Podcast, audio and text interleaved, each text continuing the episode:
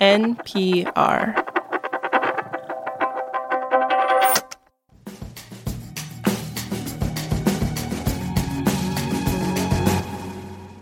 Today's story starts in 1957 with seven scientists working in the semiconductor industry in Northern California. The seven scientists were working at a company called Shockley Semiconductor.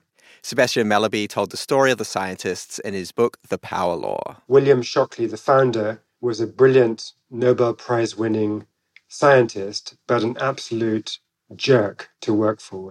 One of the seven had the idea to send a letter to an investment firm in New York where he had a personal connection. And they weren't asking for money. Rather, this was a desperate attempt to network. They figured that they're going to be more likely to invent something of consequence if they stick together as a team. They were working with semiconductor chips, which, as we know, are fundamental to electronic devices we use today. But it was early days then, and these scientists were collaborating on what materials should even be used. And so their idea is maybe we can find another company that would hire us as a squad and keep us together. And so this letter ends up in the hands of a guy called Arthur Rock at the investment firm. But Arthur doesn't have a job lined up for them, does he? No, but he has a better idea. And that is don't go work for somebody else's company, start your own company. This is The Indicator from Planet Money. I'm Darian Woods. Today on the show, the experiment that kickstarted modern venture capital and much of the technology we use today. This message comes from Apple Card. You earn up to 3% daily cash on every purchase. That's 3% on products at Apple, 2% on all other Apple Card with Apple Pay purchases, and 1% on anything you buy with your titanium Apple Card or virtual card number. Visit apple.co slash card calculator to see how much you can earn. Apple Card issued by Goldman Sachs Bank USA, Salt Lake City branch. Subject to credit approval. Terms apply. All right, so Sebastian, let me set the scene here. The investment banker Arthur Rock has flown to San Francisco and he's meeting with this group of disgruntled scientists at a restaurant and he's proposing that they start their own company. And so, how do they respond? The first reaction is shock. What do you mean, our own company? Partly because the concept was sort of a novel one in the 1950s. Um, the culture was you join one company, you work there loyally until you retire at 60 with a gold watch. And they say, well, that would take a lot of money. We would need at least $750,000, they say, thinking that's an impossible number.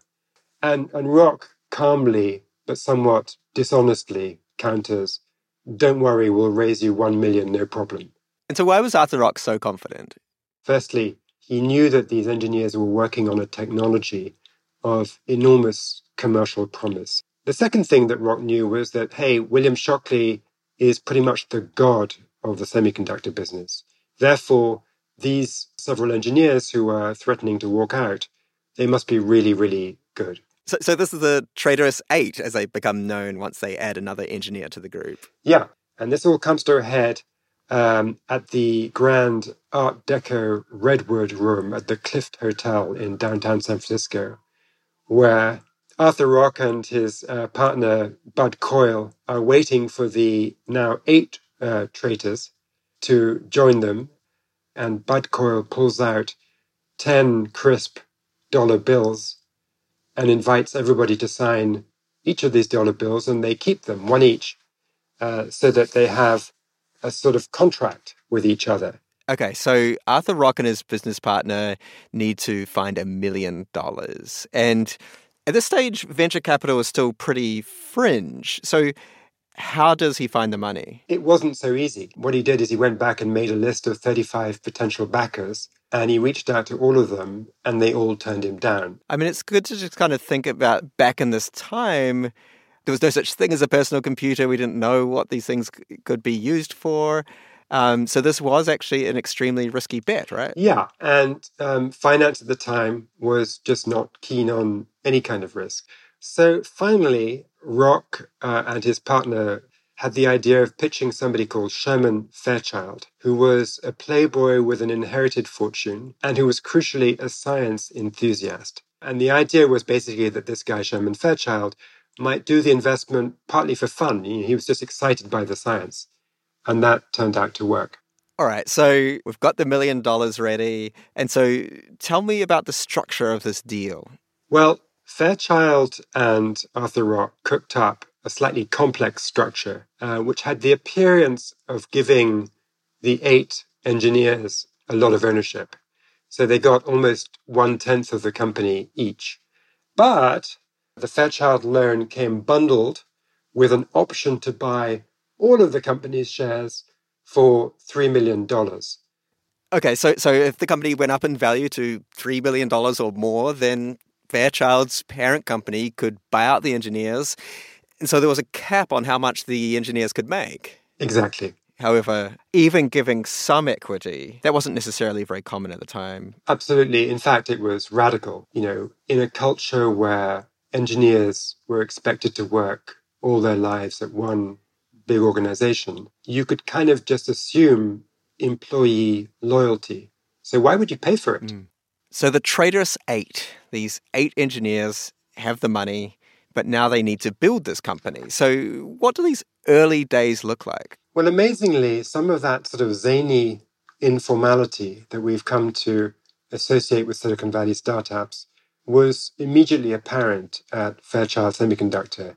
You know, for the first couple of months, the eight scientists worked out of a garage. You couldn't make that up. Classic Silicon yep, Valley origin story. Absolutely. and then they moved out of that and they moved into a half constructed building that didn't even have electricity. But because they were engineers, they figured out a way around that they climbed up a nearby electricity uh, pylon uh, and uh, rigged up some wires.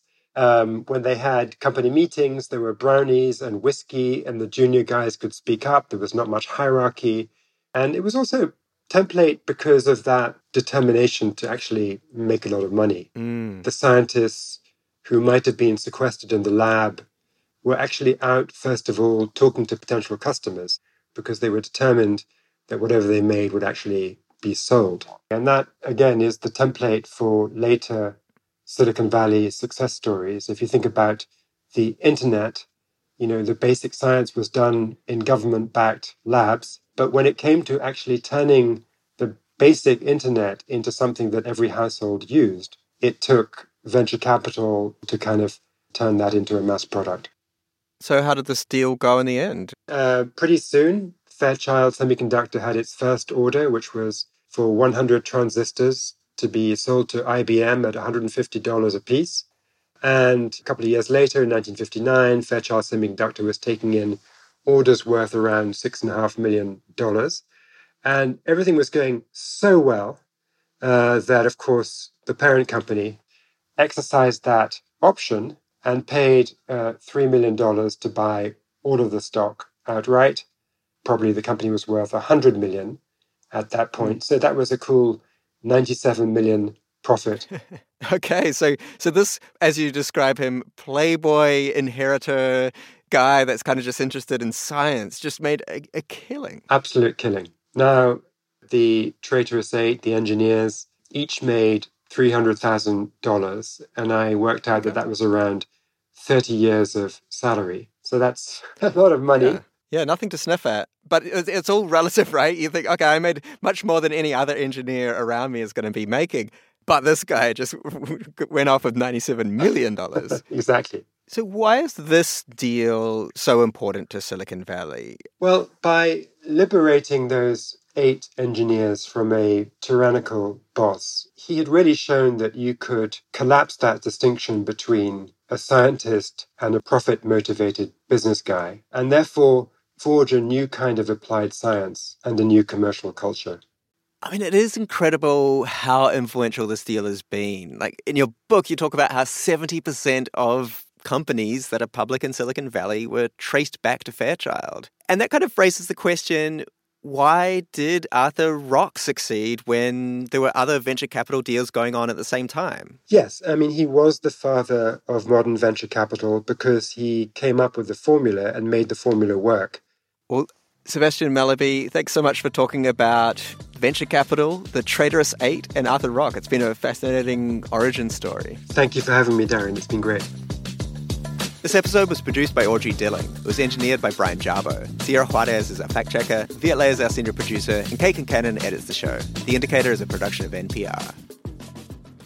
Support for this podcast and the following message come from Humana. Employees are the heartbeat of your business. That's why Humana offers group dental, vision, life, and disability plans designed to protect them. Exceptional service, broad networks, and modern benefits. That's the power of human care.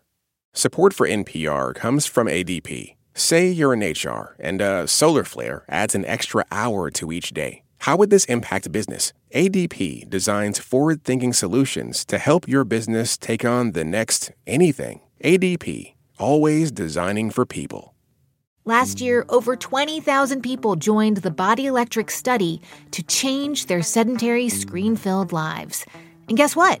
We saw amazing effects. Now you can try NPR's Body Electric Challenge yourself.